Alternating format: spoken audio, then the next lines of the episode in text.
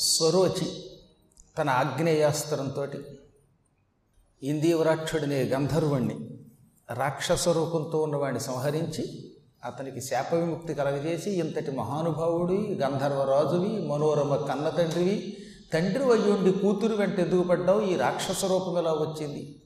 ఈ భయంకరమైన మానవ మాంస భక్షణం రక్తం మాంసం చీము నెత్తురు ఇవి సేకరించడం జుగుప్స్ అంటారు. ఇవి నువ్వు సేకరించి పట్టపోషించుకోవడం ఏమిటంటే అది కూడా నేను చేసిన ఒక ఒక మహాపాపం పూర్వపాపం చేసిన పాపం కొంతవరకైనా చెప్పాలి. అందువల్ల చెబుతున్నాను వినండి తన చరిత్ర చెప్పాడు. బాగా కీర్తి పొందిన నలనాభుడు అని పేరు కలిగిన ఒక గంధర్వరాజు ఉండేవాడు. ఆ మహాత్ముడికి నేను కుమారుణ్ణి మహారాజుని. ఈ మనోరమ నా కుమార్తె. ఆ సమయంలో నాకు ఆయుర్వేద విద్య నేర్చుకోవాలి అని కోరిక కలిగింది. ఈ ఆయుర్వేద విద్య ఎనిమిది అంగములతో కూడినది అష్టాంగములతో కూడినది. అందులో మొదటిది కాయ శరీరమునకు సంబంధించిన రోగములను తగ్గించేది. చెయ్యి పట్టుకోగానే లోపల నాడులు ఎంత కొట్టుకుంటున్నాయి రక్తం పూర్తిగా ఉందా లేదా కొంతమందికి రక్తహీనత ఉంటుందన్నమాట. అలా రక్తహీనత ఉండదా? ఈ చెయ్యి పట్టుకోవడం ద్వారా వీడి గుండె ఎలా కొట్టుకుంటోంది ఇవన్నీ తెలిసేవి. ఈ విధంగా శరీరమును పట్టుకొని శరీరమునకు చికిత్స చేసేటటువంటి విధానమునకు కాయ కల్పకము అని పేరు. రెండవది ఏమిటనమాట? బాలగ్రహ. చిన్నప్పుడు పిల్లలకు వచ్చేటటువంటి రోగాలు. పిల్లలకు బాబా రకరకాలు వస్తాయి.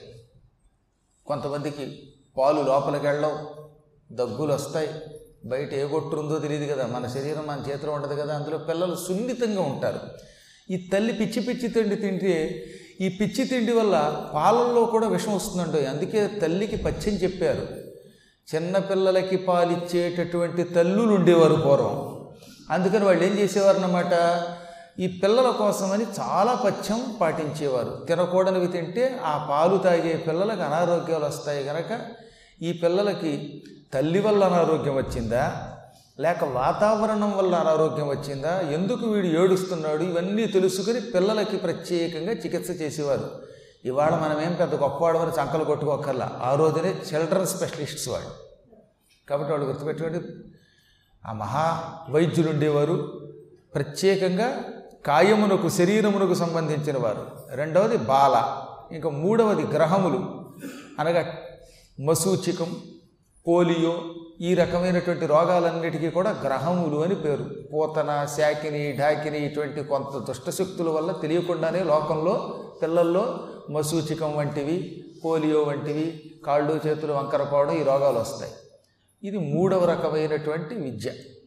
ఈ గ్రహములకు కూడా చికిత్స చేసేవారు. అందుకే పిల్లలు పుట్టగానే వీళ్ళకి భవిష్యత్తులో కాలు చెయ్యి పడిపోకుండా ఉండడానికి పక్షవాతం రాకుండా ఉండడానికి మచ్చలు రాకుండా ఉండడానికి ముఖ్యంగా స్ఫోటకం మచ్చలు మసూచికం ఇలాంటివి రాకుండా ఉండడానికి ఆయుర్వేదంలో గుళికలు ఉండేవి. ఇప్పుడు మనం వ్యాక్సిన్ ఎలా వేస్తున్నామో ఆ రోజుల్లో వేసేవారట పిల్లలకి. కొంచెం చదువుకున్న వాళ్ళందరూ వేయించుకునేవారు. మరీ అడవుల్లో ఉన్న వాళ్ళకి వైద్యం గురించి తెలియదు కనుక వాళ్ళు పట్టించుకునేవారు కాదు. అలాంటి వాళ్ళ పిల్లలకు కొన్ని అనారోగ్యాలు వచ్చాయి. అందుకే అడవులకు కూడా వెళ్ళి చికిత్స చేసిన వాళ్ళు ఉన్నారు తెలిసిన? పూర్వం మహారాజు గారు ఉన్నాడు విక్రమసేనుడని. ఆయన ప్రత్యేకంగా అరవై ఏళ్ళు వచ్చాక కొడుక్కి పట్టాభిషేకం చేసి భయంకరమైన కేకారణ్యాలకు వెళ్ళాట ఇప్పుడు మనం అస్సాం అంటున్నాం కదా గౌహతి. ఆ కామాఖ్యాదేవి ఉన్న ప్రాంతంలో ఉన్న అరణ్యాలకు వెళ్ళి అక్కడ ఉండే గిరిజనుల కోసం అరవై ఏళ్ళు బతికాడు ఆయన ఇంకా అరవై ఏళ్ళు. ఏది అరవయో ఏట వెళ్ళినవాడు నూట ఇరవై ఏళ్ళు బతికాడు. మిగతా అరవై ఏళ్ళు వాళ్ళందరికీ చికిత్స చేసి రోగాలు తగ్గించి వాళ్ళల్లో వాళ్ళు మందులు ఎలా తయారు చేసుకుని రోగంలోంచి బయటపడాలో చెప్పి వాళ్ళని బాగు చేసి వైద్య గ్రంథం రాసి చివరికి అక్కడే ఒక రోజున ఒక కుష్ఠరోగికి వైద్యం చేస్తూ చేస్తూ కుష్ఠరోగం ఈరుకు చచ్చిపోయాడు. ఆయనకి సమాధి కట్టారు. ఆ సమాధులు ఎన్ని సంవత్సరాలు అయ్యాయి? ఇప్పటికి మూడు వేల సంవత్సరాల క్రితం వాడట. అది ఇప్పటికి కూడా అస్సాంలో ఆ గౌహతి వెళ్ళినప్పుడు మనకు కనపడుతుంది ఆ సమాధి. అక్కడ రాస్తారన్నమాట వాళ్ళు. హిందీలో ఇంగ్లీష్లో కూడా.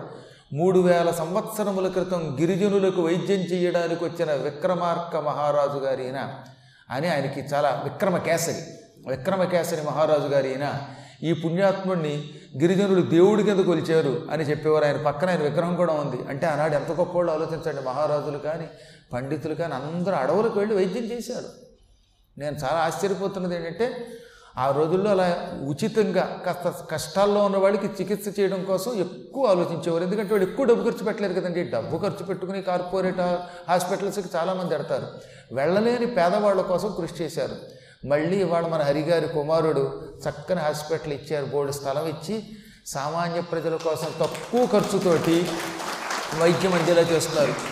వైద్య సహాయం చేసిన వాడు ఎంత అదృష్టవంతుడో తెలిసినండి వైద్యం పుచ్చుకున్నవాడు ఎలాగో అదృష్టవంతుడు. వైద్యము ఇతరులకు అందేలా చేసేవాడు. తక్కువ ఖర్చులతో సామాన్యులకి మందులు అందించేటటువంటి వాడు స విష్ణు పదం గచ్చతి అని చెప్పాడు మార్కండేయ పురాణంలో. వైకుంఠం పొందుతాట వైకుంఠం పొందడానికి సులభమైన మార్గం ఏమిటి అంటే వైద్య వృత్తిని సద్వినియోగం చేసుకోవడం. అంటే ఏమిటనమాట? వైద్యుడు తక్కువ ఖర్చుతో తాను కూడా మరి హాస్పిటల్ నడపాలి కనుక ఎంతో కొంత తీసుకోవాలి. తీసుకోకపోతే దుర్వినియోగం చేస్తారు ప్రజలు కూడా.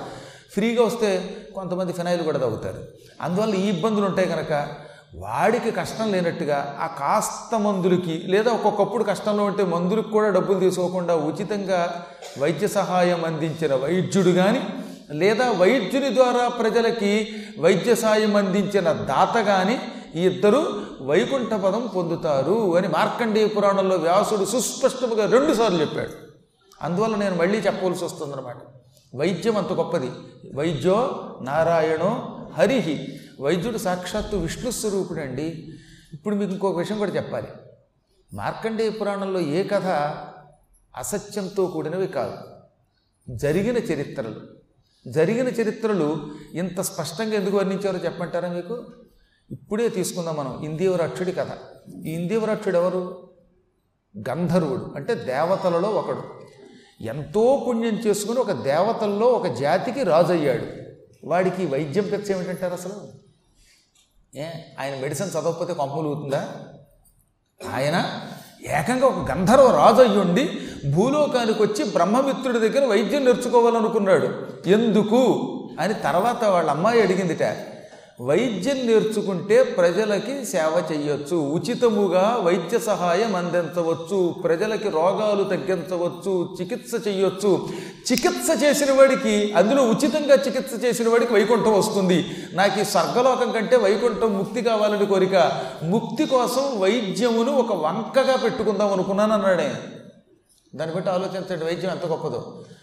అంతటి గంధర్వరాజు వైద్యం నేర్చుకుంటే లాభం ఏమిటి? వైద్యం వల్ల ఎంతో ప్ర మంది ప్రజలకు ఆరోగ్యం ఇవ్వచ్చు. ఆరోగ్యదానం చేసిన వైద్యుడు వైకుంఠానికి గడతాడు వైకుంఠం అంత తేలిగ్గా రాదు. ముక్తి అంత తేలిగ్గా రాదు. ముక్తికి ఇది సులభోపాయం. అందుకని నేను వైద్యం నేర్చుకోవాలనుకున్నట్టే పూర్వం గ్రామాల్లో పెద్ద వైద్యులు కాకపోయినా చిన్న చిత్తగా వైద్యులు ఉండేవారు. వీళ్ళంతా ఎందుకు నేర్చుకునేవారంటే ఏదో ప్రజలకు వాళ్ళకి తోచిన రీతిలో వైద్యం అందించడానికి. కాబట్టి సాధ్యమైనంత వరకు ప్రజలకి మన విద్యని అందించాలి ఉపకారం చెయ్యాలి. అది కూడా వాళ్ళని దోచకుండా తక్కువ డబ్బు సేకరించి వాళ్ళకి వైద్య సహాయం అందిస్తే చికిత్స అందిస్తే ఇంక వేరే తపస్సు చేయక్కర్లేదట వారు సులభంగా ముక్తిని పొందుతారు. అందుకని మహానుభావుడు విక్రమకేసరి ఎంతోమందికి సాయం చేశాడని చెప్పుకున్నాం మనం.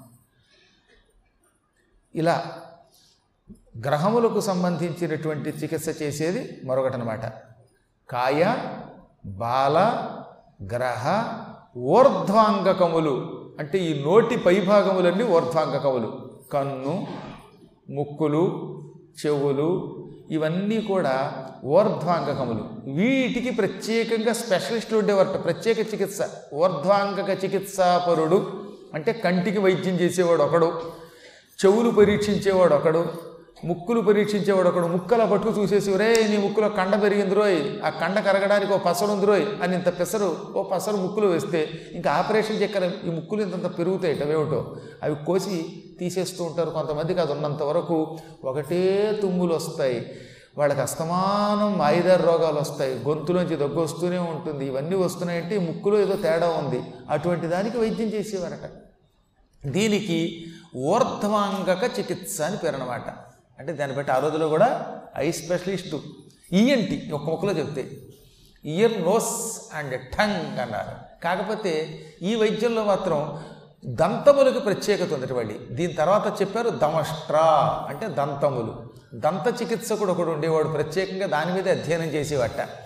పళ్ళు చూసి గారెక్కడ పట్టింది? అందులో పురుగులు ఉన్నాయా కుళ్ళిపోతున్నాయా? పన్ను పీకడం ఎలాగా? పీకిన తర్వాత మళ్ళీ కట్టుడు పళ్ళు కట్టించుకునేవారండి ఓయ్.